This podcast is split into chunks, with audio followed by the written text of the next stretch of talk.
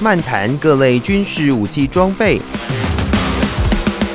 掌握热门国防科技新知。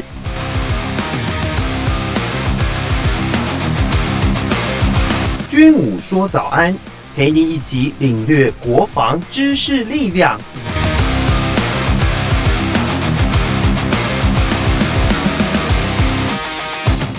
听众朋友，大家好，欢迎收听《军武说早安》。我们的特别来宾是《全球防卫杂志》的采访主任陈国民先生，国民哥好。主持人好，各位听众大家好。是，那首先呢，要来跟大家分享的国外的军事新闻，就是国防新闻在四月八号报道，芬兰国防部在日前宣布，向以色列拉斐尔公司来采购大卫投石索防空系统，借此来强化芬兰防空的战力。对抗敌方的战机、无人机、弹道飞弹与巡弋飞弹的威胁。那芬兰国防部也表示说，大卫投石索的防空系统让芬兰军方新增了拦截高空目标的能力。那芬兰呢，也成为这一型防空系统第一个海外的客户。那这个大卫投石索的防空系统，它是由以色列拉斐尔公司跟美国雷神公司共同研制的，那最初是用在取代以军阵当中的英式飞弹跟爱国者早期的版本。那这一次的大卫投石索，我觉得这个名字是蛮特别的。那另外，它跟呃他们以前芬兰旧式的呃防空系统，它到底有什么样的差别呢？我们来请教国民哥喽。我们现在来看哈，这个是芬兰加入北约之后哈，芬兰自己国家哈自己强化他们军力的一个部分哈，这个是大家各位要先这样讲哈。那我们先讲这个大卫投石所，那其实有些人翻译成所谓大卫弹弓哈，那这个呢都是取材于哦圣经的故事哈，就大卫歌利亚的故事啊，就是一个大卫个子小小的，哎，怎么居然把那个歌利亚一个大巨人给他击溃哈？那这个大卫投石所其实不好翻译哈，那有人翻译成叫甩石旋，有人叫投石所哈，有些人呃翻译成啊弹弓好，那基本上来讲，它就是呃还是呃古时候的冷兵器哈，这个是从以前呃一些圣经的一些故事中哈演变出来哈，就是说呃以小博大的概念，这个概念是要先要。那嗯，我们先讲说这个大卫投石索，我们先姑且啊，姑且用大卫投石索哈这个来当做飞弹的名称了哈，那。呃，如果说呃各位听众哈，有人选说大卫弹弓好，那就大卫弹弓就是说他叫 David Sling S L I N G 哈，这个不好翻哈。那这个大卫投石所其实它的因为以色列做事比较神秘哈，我们目前只知道它是两节固体的发动机哈。那两百五十公里的射程，那射高和射速基本上都是很保密的哈。那这个是没办法哈。那我们先讲到说哈，目前哦芬兰有哪些防空飞弹系统？那我们刚才提到说哈。芬兰啊，有早期的英式哦，爱国者早期。那呃，目前哦要采购这个拉斐尔的公司的大卫投石所，就要整合好这两套防空飞弹系统。那为什么要这么做呢？因为其实英式飞弹，我们现在到英式飞弹，英式飞弹呢，其实我们国家也有。那最近哈，最近我们才要除役哈，就英式飞弹它早期哦，一九五七年就服役哦，说真的蛮服役蛮早的哈。对，那。当时候啦，在一九五零、一九六零，甚至一九七零年代哦，都是一个不错的防空飞弹系统。不过，它的系统构成就比较比较多哦，比如说呃，鹰式飞弹哈，它有脉冲搜索雷达哦，连续波搜索雷达、照明雷达，还有测距雷达、射控中心，还有发射架等等等哈。那我们刚刚念完哈这么多，那就表示说一套呢鹰式飞弹呢，居然有要那么多的官士兵哦来操作哦，甚至说你说来服务哈也好那。过往哦，过往就说第一个呃，英式飞弹真的很好用，不过哦，它的服役年限哦已经太久了。那第二个，它的系统构成就是我们要刚才念过的那么多，对，雷达这么多呢，都要很多人来官士兵哦来操作。嗯，哦，那我们想象一个画面，说除了哈固定固定阵地之外，诶，如果说这些英式飞弹要机动哈，机动就。代表说，呃，用车辆哈把它装着，然后从 A 地到 B 地，这个叫机动哈，不是情绪机动机动。这些要把英式飞弹机动的时候呢，哦，你大家可以就可以想象，哎，这个官士兵呢要开多少车哈后后勤车辆哈，所以其实这个是很麻烦哦。再加上哦，其实我们都呃忽略一个重点，就是说每一位官士兵，哎，其实任何一个国家都一样要付薪水的，所以其实。这些官士兵的每一个月的薪水，还有退役后的抚恤，哦，他的国防预算其实是蛮高的哈。那有没有可能哈，就说呃，用比较简单的防空飞弹系统来整合哈这些呃上述的服役比较久的飞弹？有哈，这个呢就是新式飞弹，我为什么要推陈出新哈？当然哈，它的初期建制成本哦，当然比较贵哈，这个是没有错。但是呢，我们考虑到说，嘿，假设哦，假设啦，就是说。大卫投石所哈一套呃可能只需要十个人哈来操作哦，但是呢整个英式飞弹可能要六十个人来操作哦，所以其实相加相减来讲哈，其实你投注在新系统的一些成本，诶，说真的搞不好比哈把旧系统除以来的划算哦，所以其实我们会来看到说哈，为什么有些飞弹虽然还能用，但是时间到了就要把它除以哦，这个是有它的道理哦，那。我们呢，再来看看说哈，鹰式飞弹哈为什么要除以哈？那鹰式飞弹我们可以从相关的影片看到说哈，诶，我们都可以看到它的发射架呢是三枚飞弹哦，共用一个发射架。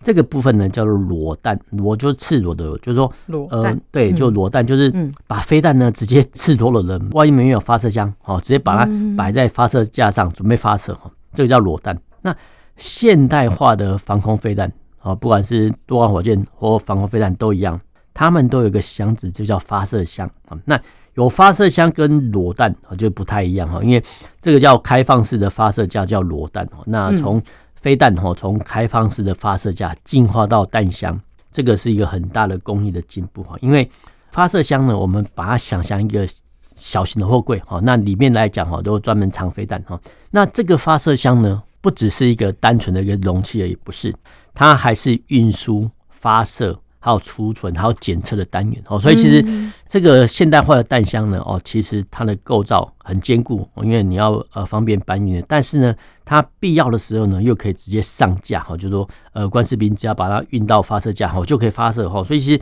现代化的工艺哈都不错，但是不要忘记哦这些发射箱呢，每一个都是工艺的水准哦，对，因为。呃，有些发射箱呢，它可能还要回收再利用，所以里面哈，因为我们可以想象一个画面，说，哎，飞弹发射的时候呢，哎，后面不是会喷一些尾焰吗？没有错哈，这些呃高温哈喷射出去之后呢，呃，飞弹射击出去之后呢，如果说你这个发射箱还要回收再利用的话呢，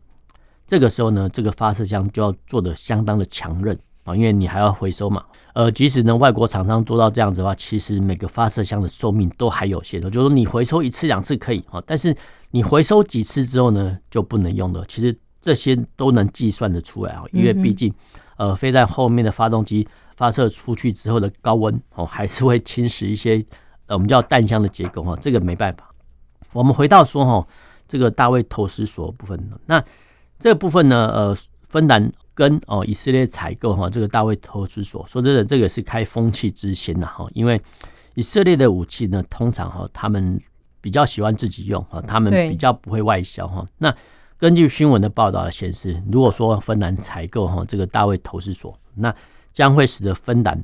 变成世界上第一个采用这个大卫投石所飞弹防空系统的国家哈，那这部分呢有一些风险，所以有风险就是说，哎，万一哈这套系统呃没有想象的那么好哦，那其实呃芬兰这个时候的投资哦就变成打水漂白费了。但是呢呃早期投资呢有一个好处呃就是类似入股的概念了，居然哈你在以色列厂商开发飞弹的初期，哎你居然就采购了那。后续的啊，比如说，呃，假设哦，芬兰呃在使用这个大卫投石所哦相关的后勤补保了哈，那日后呢，在跟以色列谈的时候呢，哦，其实会有比较多的优惠哦，早期投资后早期受惠，嗯，这部分跟我们商业上有一些类似的概念。对，那呃，这个新闻呢还有个特点，就是说，哎，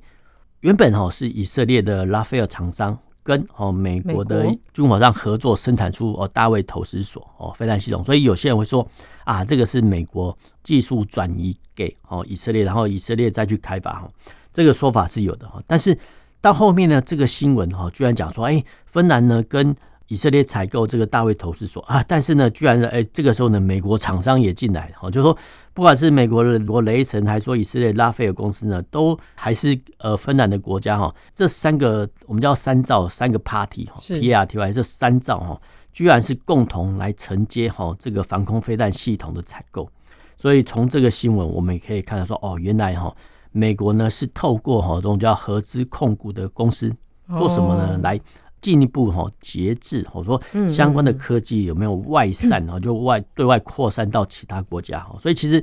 这个部分呢，其实也是现代化武器采购的一个模式啊。就你不要以为说啊，你跟以色列采购哈，就是代表说你跟以色列谈不是啊，因为这套系统呢是原本。呃，美国厂商好跟以色列厂商共同合作研制的哦，所以其实当地国要销售的话，其实都还要另外一个国家同意哦。所以这个这个是蛮有趣的哈。那我们最后呢总结一下哈，以呃芬兰的防空飞弹系统的一些特征哦，就是说面对哈俄乌战争的威胁，芬兰政府他也有思索说，哎，怎么样应对啊俄罗斯可能来袭的一些弹道飞弹跟巡弋飞弹？那弹道飞弹的话呢，其实哈是交给哈未来啦，未来就说呃比较先进的爱国者去拦截哈。大卫弹弓或者说大卫投石所，基本上讲算是补充。嗯、那其实呃芬兰呢还会采购哈，我们之前讲过叫国家先进防空飞弹系统 NASAMS 呢，专门来处理哈，就说对付哈这个虚拟飞弹哈。换句话来讲哦，芬兰的整个空防体系除了爱国者跟爱国者真诚型。还有啊，未来、就是未来哈啊，未来要采购的大卫投石索，还有这个国家先进防空系统来挡住俄罗斯可能的发动的弹道飞弹跟巡弋飞弹攻击。那至于说空军的部分呢，其实芬兰人也已经采购了 F 三十五 A 啊，这个叫逆中战机。所以其实整个呃芬兰加入北约哦，不是说他只是加入北约而已，不是哦，他还自己强化很多的空防武力哈，来强化他们的国防。等于说，芬兰它就是仔细的把它规划出，就是他们整个哎，比如说空房哪里有漏洞，它必须要去补偿的，对，不足的部分。没有错，就是我们之前讲过说，哎、嗯，芬兰虽然说加入北约后，他们寻求哈这个集体安全的协助哈，但是呢，集体安全哎，他搞不好有漏洞，或是说盟邦哈，万一。哎，有一第一时间来不及支援，所以其实他们也要强化他们自己的防卫措施。那我们刚才讲过，只是防空飞弹啊，跟空军的部分，其实呃，芬兰陆军还有整个兵力哦，他们也有做相关的调整。所以其实不是说啊，只加入北约为满足，不是哦，他们还有很多地方值得我们借鉴的之处。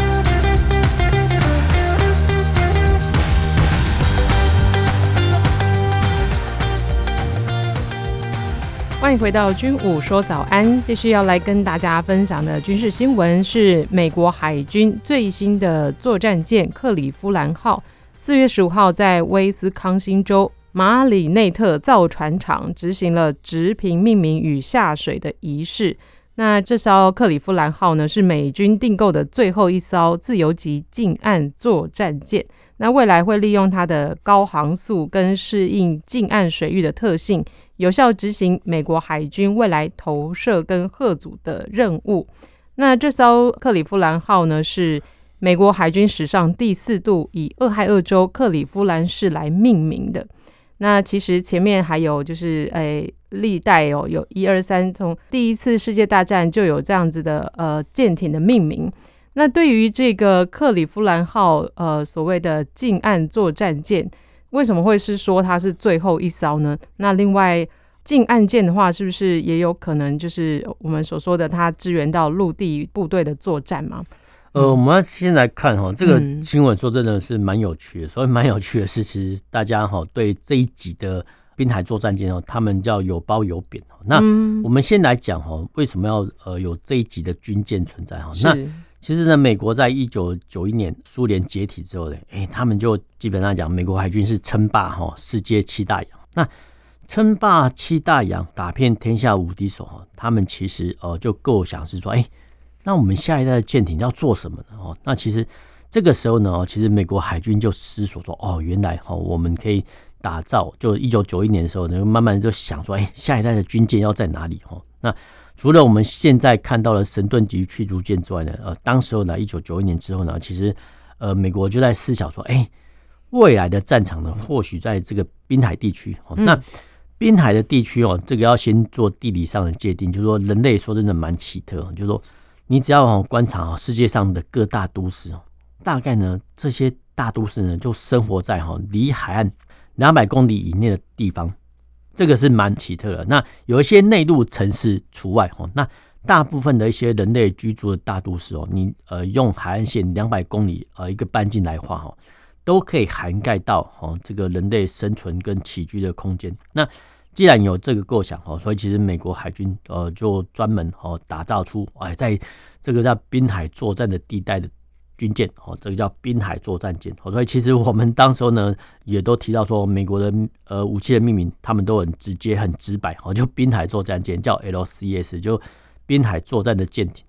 这一级的滨海作战舰呢，它居然还分成两个级别哦，就说两个造船厂呢分别去做哈他们的船体哦，那。呃，一个是三船体哦，一个是传统的一个单船体，分别是独立级跟自由级。世界上呢，只有美国海军哈用同一级军舰，然后呢用两种船体，就一个三船体啊，一个是呃传统船体，然后呢还分别呢交由两家造船厂来制作哦。嗯，这个大概只有财大气粗的美国哦才能做得到哈。那自由级哈，这个滨海作战舰从 LCS One 啊开始编号到一到三十一，那目前有二十艘。那可是呢，呃，这个 LCS 一哦，自由号，呃，两千零八年十一月八号服役，但是呢，他居然是在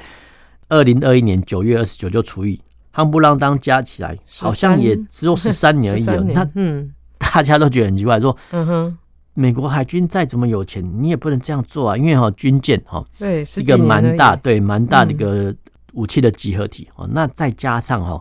每一艘军舰基本上就上百人，那上百人的这些薪水哦，还有舰艇的维持费用啊，你这么早就把它除役，说的你这个不是开玩笑，没有错哦。那没有错哈，在二零二一年哦，自由号除役，那我们又看到说哈，这个克里夫兰号 LCS 三十一哈，居然是在呃最近才下水。所以我们可以发现说，哦，美国政府或者说美国这个国家哈，真的是经费太多哈，拖到可以一方面呢，呃，第一艘军舰已经除役了，但是呢，最后一艘 LCS 三十一哦，居然还在下水，嗯，算是蛮奇特的哦，因为它的舰艇结构呢，基本上就是没有变哦。那我们先来看哦，这个自由级哈，那自由级这个滨海作战舰哦，舰首只配备五十七公里的舰炮哦，那配备五零机枪哈、辐射链炮，还有公羊飞弹哈，还有直升机哦一架哈。那独立级哈就比较有趣，独立级呢，它是从编号 LCS two 到 LCS 三十八哈一样哦，配备五十七公里的舰炮呃 N two 机枪、公羊飞弹哈、方阵快炮。那比较特别的是，它还有配备反舰飞弹哦。那每级的价格大概是呃五点零七亿美元，五亿美元哦，你乘以三十的话，就一艘就要一百五十亿台币了，就是蛮奇特哈。那我们呢，最后回到说哦。这个新闻哦提到说哦，这个克里夫兰哦，居然好几代都命名哦，那分别是一次大战的防护巡洋舰哦，那第二代的轻巡洋舰比较有趣哦，就是说在克里夫兰号，我叫防空巡洋舰哦，在二战时期有缔造了很多记录哈。那在这艘舰艇之一呢，第三艘以克里夫兰号命名的，就是越战的登陆舰，船陆登陆舰 LPD 七哈。那呃，这一招呢也在二零一一年除役。那第四招哦，也就是我们讲到的哈，就要克里夫兰滨海作战舰哦，在呃四月十五日哦，在威斯康星州成军哈。那成军的时候呢，其实说呢，这还有一个刚好在下水的时候呢，碰到拖船哦。那呃，没想到说到下水哈，就碰到拖船，有一些擦伤，做后续的修理。这个是蛮奇特的。那无论如何啦，就是说美国哈，它的建国时间不长哈，一七七六年到现在哈，呃，不到三百年。那不到三百年的时间哈，居然哈，这是克里夫兰哈这个城市的命名的军舰，居然有四艘之多哈。那这些呢，都代表说美国海军哈对历史的传承哈，这个是我们要啊予以佩服的地方哈。因为其实有些国家哈，他们改朝换代之后呢，哦，它的舰名。都会有所改变哦，这个不一样哈。那美国这个传统，我们是觉得是很值得效仿的哈。那我们目前来看哈，就是说，哎，滨海作战舰哦，这个部分呢哦，其实因为哦，虽然说苏联解体哈，但是同一时间，大概在两千年跟两千一零年之后呢，哦，其实中国的军力呢开始崛起，美国发现哎，好像这个滨海作战舰不太好用，所以不太好用呢，其实。呃，美国海军的现阶段呢，又规划出哦，其实已经在做了，叫新座级巡防舰哦，来替代这个滨海作战舰。那每一艘呢，居然要价九点四亿台币哦。那未来呃，预计规划二十到四十五艘哈。所以其实美国海军的造舰政策哦，他们是一代哈，比如每一个十年哈，叫一个世代哈，就要替换下一个时代哈。那我们从头来讲哈，就说你现在呢用新座级巡防舰要去取代哈滨海作战舰，那不就证明说之前的滨海作战机的构想呢是整个一个错误嘛？好，所以其实这个蛮奇特的，就说居然哈二二零零八年自由号服役，二零二一年除役哦，那。现在来说啊，你又让哈这个新的克里夫兰号下水，那你们美国海军其实不只是我们啊，其实美国参众议员都在质疑说，海美国海军到底在做什么？所以其实这个部分呢，呃，只能说啊是美国哈军舰史上哦发展上的一个小失误哦，因为美国海军还有其他军种都一样哦，发展多很多一些奇奇怪怪系统，那当然的后面绝对都都是浪费公帑哦。那这部分呢，我们先不论哦。那我们最后面来论述说，哎，既然哈这个 LCS One 哈这个叫自由号哈已经除役，那美国的除役舰艇哦，基本上都会做先做封存。那封存之后呢，其实我们之前讲过哦，退役军舰有几个出路啊？第一个哦，当做废铁哦，把它拆解啊变卖哦，那个价格都很低哦，这个没办法。那第二个呢，就是。减整之后呢，把相关的，比如说主机哦、武器系统移除之后，只剩下一个空壳，做什么呢？把它移到，比如说克里夫兰斯来以后啦啊，就以后假设克里夫兰号除役的时候，哎，移到这个克里夫兰号，移到克里夫兰斯做哦军舰博物馆啊，这是第二种。那第三种呢，就是当做把舰哦，在演习中把它集成。那第四种呢，就是说转卖给其他国家哈。我们要特别注意的是说，哎，转卖给其他国家，因为台湾海军的舰艇有部分的舰艇哦。都是哦，这个叫热舰移交哈，所以其实当时候呢，呃，其实，在自由号除役的时候呢，呃，其实很多评论就说，哎，这些的退役的军舰呢，要不要人转售给台湾？当然，这个转售的价格比较便宜哦。那重点就是说，哎，台湾海军要思索说，到底哦，这个滨海作战舰呢，能不能符合台湾海军的战略需求？嗯，那如果说，哦，如果说我们不再秉持哦，不再秉持说啊，我们要船坚炮利哈，比如说像基隆级军舰这么大吨位的话呢，或许哦，或许这个滨海作战舰哦可以采购哦，这个倒是一个重点的，因为如果说呃台湾海军不再发展说我们叫船坚炮利跟大吨位的舰艇的话呢，哦或许哦这种级别的巡防舰呢可以当做我们的购买参考。那所幸哦，目前还没有看到这种趋势，因为我们哦的政府哈已经决定说，我们要打造我们的二代轻巡防舰。是那这个轻巡防舰的一些呃构想哈，第一个就国建国造，那第二个就是跟留台湾，就是说至少哈，我们有一些造舰的技能会呃留在台湾的一些船厂哦。那第三个就是说呃，虽然说我们的一些轻巡防舰哦，真的哈比不上哈对岸的某些舰艇。但是呢，我们可以透过很多地方来补足，比如说我们的岸基反舰飞弹呢，哈来做补足。这个部分呢，就牵涉到海军战略的部分了。所以其实整个哦克里夫兰号下水哦，跟台湾的二代的轻巡防舰，它是有息息相关的哈。因为啊，这一些级别的舰艇哦，它的吨位都不是很大哈。但是呢，他们会透过哦他们的反舰飞弹跟陆上的岸基飞弹哦做结合，来达成防卫台湾的目标。那至于说呢，要不要采购退役的一些滨海作战舰？是，那当然是政府跟海军高层的抉择。不过，呃，这种抉择呢，也是我们台湾的选项之一啊。哎，前面国民哥有提到热舰移交是什么样的意思？我们在讲过哈，比如说呃，自由号哈，它是二零二一年除役，那除役之后呢，其实美国呢一样哈，跟我们海军一样，都会把这些舰艇呢移除部分的装备之后呢，甚至有些没有移除，就直接呃放在某个港口停留。那台湾哈，这个叫保管组，叫舰艇保管组，什么意思呢？就是说呃，有部分的一些官士兵哦，会照料哈这些退役的一些。军舰哦，就看看定时巡逻说啊，比如说船上有没有漏水啦，那一些机舰呢还能不能用哈？嗯，这个各国呢都有这种保管组的作用哈，因为保管组的作用说，万一哈，万一比如我们刚才讲过啊，这些军舰哪一天然后在演习的时候呢，要把它拖出去击沉，是这个时候呢就必须哈有一部分的官士兵啊负责照料哈这些退役的舰艇，所以其实海军的官士兵呢啊，比如说岸上的单位还有开船的人员之外，还有部分的人员他居然是。呃类似我们叫看守组或者说保管组在照料哈这些军舰哈，嗯，这个各国海军都一样，这个是非常有趣的现象啊。那这些保管组的组员哦，就负责哈定时啊看看说，哎这些舰艇啊，处理的舰艇呃整个巡舱啊，看看船底有没有漏水啦，哪一些呃如果有渗漏的地方呢，都要回报上级。那做什么就维持哈。这个舰艇呢，在必要的时候还能够开出去啊。那当然，我们一般的热舰移交哈，那也是接收美国舰艇哦。那这些舰艇在经过再次检整还有加装武器之后呢，对，再转售给台湾哦。所以其实保管组的官士兵哦，他虽然说他们看似哦说的是平常工作平淡无奇啦哦，但是用的时候呢，还是显得他们相当重要。好，那我们今天的军武说早安就跟大家分享到这里，谢谢国民哥，那我们下周再见喽，拜拜。拜拜。